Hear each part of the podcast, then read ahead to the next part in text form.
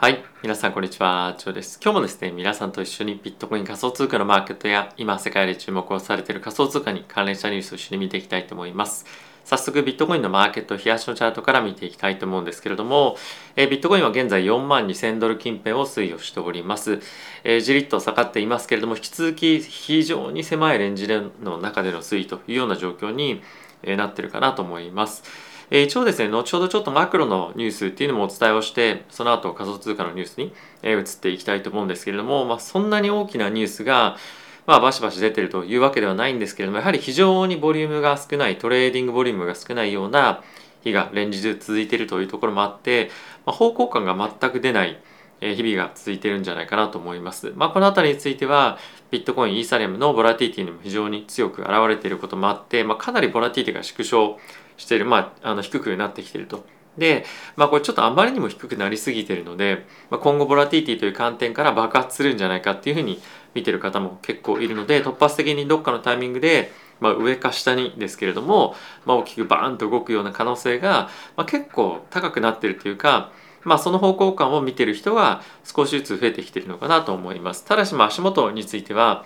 特に大きな材料もないということで、引き続き、個人の方も機関投資家の方も、静観が続いているといったような状況かと思っております。はい、でイーサも続いて見ていきたいと思うんですけれども、当然こちらも同様ではあるんですが、$3,200近辺を現在推移をしております。でその$3,000近辺をフラフラしている時との、緊張感にそんな差は、個人的にはちょっとないような気がしていて、いつ大きく下がっても、おかしくないなっていうような、なんとなくそういった緊張感っていうのが一つやっぱり強くあるっていうのが今の現状なんではないかなと思っています。はい、でやはりその取引のボリュームが非常に低いというところももちろんあるんですけれども、やっぱりその来週ですかね、1週間後に FOMC を迎えていることもあって、そこに対して非常に緊張感っていうのがこの1週間でまたさらに高まってくるんじゃないかなと思います。で一応ここからちょっとマクロの関係の情報を見ていきたいと思うんですが、まずは今申し上げた FOMC ですね、スケジュールちょっと確認したいんですが、1月の25日になりますと。で FOMC っていうのはこの日程25日から1週間前もうすでに入ってるんですけれどもになると、FRB、FED の関係者の方がマーケットでいろんなところでコメントができなくなります。で、現在そういうのをブラックアウトピリオドかなっていうふうに言うんですけれども、そういうようなタイミングに入っていて、今後1週間は、ある程度その新しいコメントが出てこないようになってはいると。ただしその前の手前の期間で、強くそこで FOMC で何を議論するのかとか、どういう方向性の議論をするかっていうのはある程度織り込めたと思うんですよね。なので一応この1月の FOMC で、混乱みたいなことはないと思うんですけれども、一応1月の次の FOMC がここにもある通り3月の15、16なんですね。なのでこの1月の後っていうのはいよいよ利上げをするというふうに言われているタイミングでもあるので、この FOMC は次の3月の前の最後のものになるので結構重要なものになってくるかと思います。はい、このあたりボラティティ高まってくる可能性があるので、来週の25、26本当に気をつけて挑んでいきたいかなと思っています。はい、あとはですね、それ以外のマクロ関係のニュースなんですけれども、一応ですね、中国の方でまたオミクロンが出ましたと。でこれは北京でも出て、上海でも出て、で他にもグアンドンっていうふうに書いてある地方都市でも出ていたりとか、また結構ですね、さっき友人に聞いたところ、中国の本当に田舎の方でもオミクロンが出始めてるんですね。でそういったところではもうオミクロンにかかってないかかわらずもう外出禁止で毎日 PCR 検査をするっていうような状況が、今続いているというふうに教えていただきました。で、そういうことがやっぱりそうなってくると、そりゃ経済伸び悩むよねっていう状況だと思うんですよね。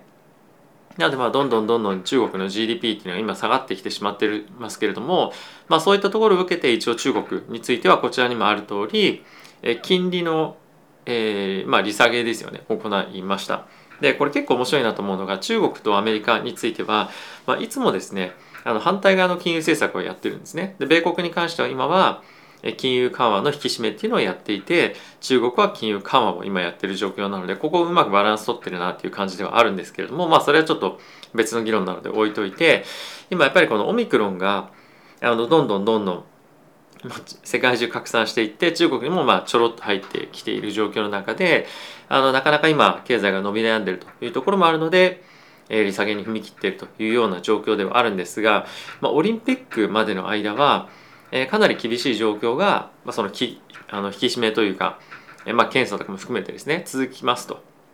でその後どうなるかっていうのは分からないんですけれども、やはりこのまだ1ヶ月以上ですね、こういった状況が続くとは思うので、中国についてはこのノー COVID-19 政策、これが世界経済にどういうふうに影響するのかっていうのは注目をしていきたいかなと思います。逆にオリンピックが終わった後に中国が全面的にその解放みたいな感じじゃないかもしれませんが、今のスタンスよりも緩やかなそのコロナのチェック状況っていうのをやることによって、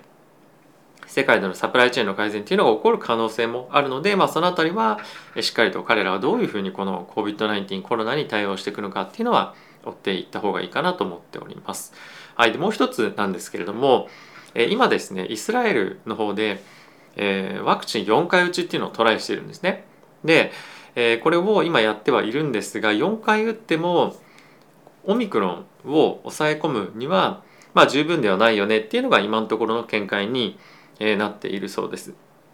でまだ最終的な見解っていうわけではないんですけれども、今大体そういう方向感っていうのが出てきたこともあって、やはりオミクロンに対して効くワクチンっていうのが非常に重要になってくるっていうのが今の状況かなと思うので、やはり3月とか4月ぐらいまでは世界的にこのオミクロンの感染状況っていうのが拡大していく可能性は一つまず織り込んでいかなければいけないのと、あとはこれによって完全にオミクロンも対象としたワクチンが世界に出回ってくると思うので、そこでしっかりと抑え込める可能性があるとは思うので、そこの綱引きというかタイミングをどう見るかっていうところと、あとはその前にちゃんと押さえつけられるか締めつけられるかどうかっていうところが一つ重要なポイントかなと思っています。その一方でオミクロンに関してはかかっている人、僕の周りにもたまに海外でいるんですけれども、症状がほとんどなかったりとか風邪みたいなもんなんですよね。で、これをどういうふうに国民というか国も含めて捉えていくかっていうところももう一つ重要な観点だと思うので、このあたりについては他のニュースだったりとか、いろんなところのですねニュースを拾ってちょっと皆さんにお伝えをしていこうかなと思っております。はい、でここからですね、仮想通貨のニュース入っていきたいと思うんですが、まずはですね、現在のこのビットコインマーケット、今ちょっとタラーっと下がってきてしまってますけれども、今非常に注目を集めているのがレバレッジのレシオなんですよね。レバレッジのレシオというかレバレッジの比率ですね。でこの黒の線がビットコインの価格なんですけれども、この紫の線がビットコインのレバレッジレシオになってますと。でこれどういうふうに計算するかっていうと、ビットコインの先物市場の現在の縦玉の合計をビットコインの現物の時価総額で割ると。で現在は大体 20% ぐらいをちょっと超えてるような水準になってきてます。なのでこれ 20% は結構高いんですけれども、これがどんどん今高くなってきてると。でその一方でビットコインの価格はどんどん下がってきてるんですね。でもう一つ見ておきたいのがファンディングレートになってます。でここ最近はずっとファンディングレートマイナス、マーケット全体売りっていう風になってたんですが、ここ数日ですね、特にビットコインのあたりが結構ですね、ファンディングレートがプラス寄りに回復をしてきていますと。でそれに加えてイーサーだったりとか他の仮想通貨全般的にもそうなんですけれども、今まだ緑になってはいるんですが、マイナスの金利から若干ですね脱却しつつあると。でこれが長期的に続くかどうかっていうのは別として、非常にネガティブだったこのファンディングレートというのがプラスになってきているというところもあって、全般としてリスクポジションを取るというわけではないかもしれませんが、少なくともここ最近ずっと売りっていうふうに言っていた、ポジションをクローズするような方向感、もしくは新規でのロングのポジションの積み上げっていうのが現在起こってるんではないかなと思っています。このあたりの動きっていうのは一つ注目しておきたいっていうのに加えて、もしですよ、これで仮想通貨の中でも特にやっぱりビットコインが4番ドルっていうキーポイントを割れてくるようであれば、ここで今大きくレバレッジが積み上がっているものがもう一度ドカーンと生産する可能性っていうのが、あるんじゃないかっていうのが先ほど心配していた記事になっています。なので、今は無理にポジションを取るというよりも、やっぱりまあ静観がまずはいいのかなっていう感じはまあ若干しますよね。もしくはその不安な方がいらっしゃるようであれば、一つリスクヘッジのためにショートを入れておくっていうのもまあありなんではないかなと思ってはおります。はい、まあ別に短期トレードを推奨するわけではないんですけれども、まあ、自分のポジションをどう守るかっていうのは一つやっぱり考えておかなければいけないですし、まあ、ロングで合唱ですよっていう人はやっぱりその短期的な動きを見るというよりも長期的にこのブロックチェーンの海外業界に対してどれだけ資金が入ってきているかっていうところを見ていくことで、このブロックチェーン、ビットコイン、仮想通貨、まあ、メタバース、ゲーミファイとかっていうところに対しての期待感の継続的なまあボリュームっていうのを測れると思うので、まあ、そのあたりしっかりと見ておきたいかなと思っております。はい、でもう一つ面白いニュースなんですけれども、こちらも同様にビットコインの4万ドルに関しては、少し本当にここちゃんとキープできるかどうか難しいかもしれないねっていうふうにはまあ言ってる記事になりますと。でまあその一つの大きな理由についてはインスティテューションズステイアウェイというふうに言ってるんですね。でこれはやっぱり機関投資家がビットコインのマーケットから、まあ、少しずつ離れてってるわけじゃないんですけれども、ずっと静観してるっていうのが一つの今の現状の状況になっていますと。でまあこれについてはやっぱり何を見てじゃあそれを測るかっていうと、これで言われているのは、まあ、ETF とかを基本的に言われています。なのでまあ今ビットコインで ETF 上場しているのはヨーロッパの方だったりカナダ、あとはアメリカでも最近先物ベースでの上場しましたけれども、そういったところへの資金の流入がどれぐらいなのかっていうのを見ている状況ですね。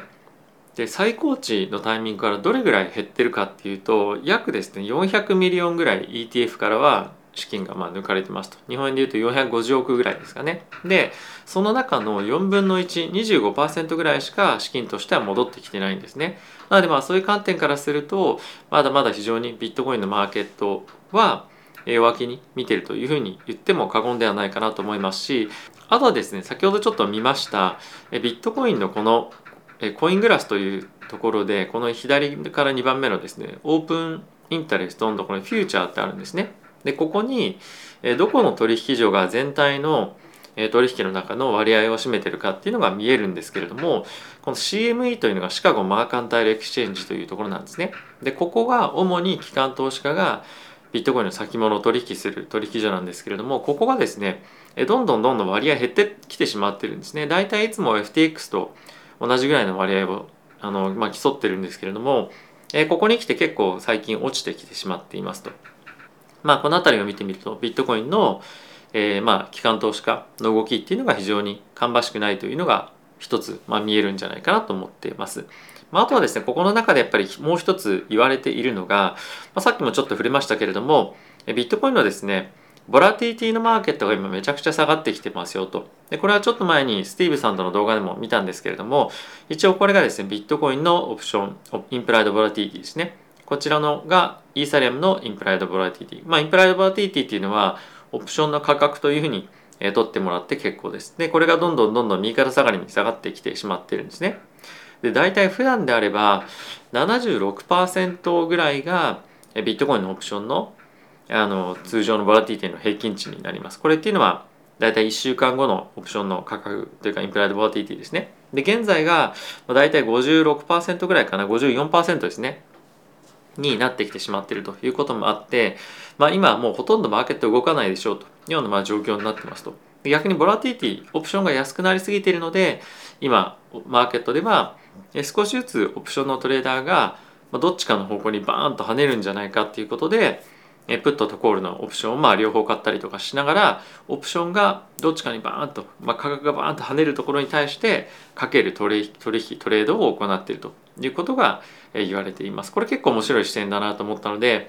今後もちょっとこの観点からボラティティ見ていきたいと思うんですけれども、まあ、今そういうような状況が起こってますよと。なのでまあもしかするとこのキーサポートレベルである4万ドルというところがぶち抜かれて下に行ってしまうかもしれないし、まあ、もしかすると上に行くかもしれない。まあ、これはどっちに行くか分かんないんですけれども、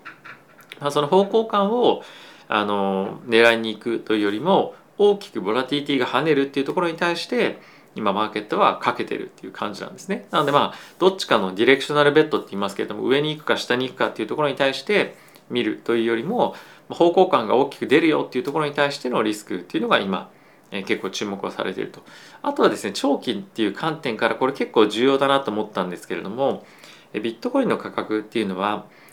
市場にある資金のお金の流通量に結構比例しているというふうに、この中では言われています。ここで使われているのは、M1 という指標なんですね。M1 マネーサプライというのがあるんですけれども、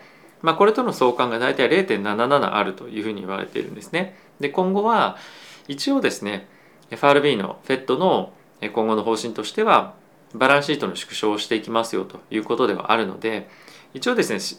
世の中にある資金の流通量を減らしていくっていう方向性の同意語なんですが、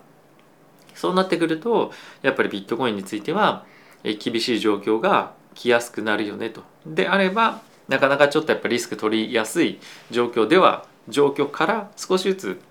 後退していくっていう感じではあるので、警戒感引き続き持っておきながらマーケットと向き合うというのが結構重要なんではないかなと思っております。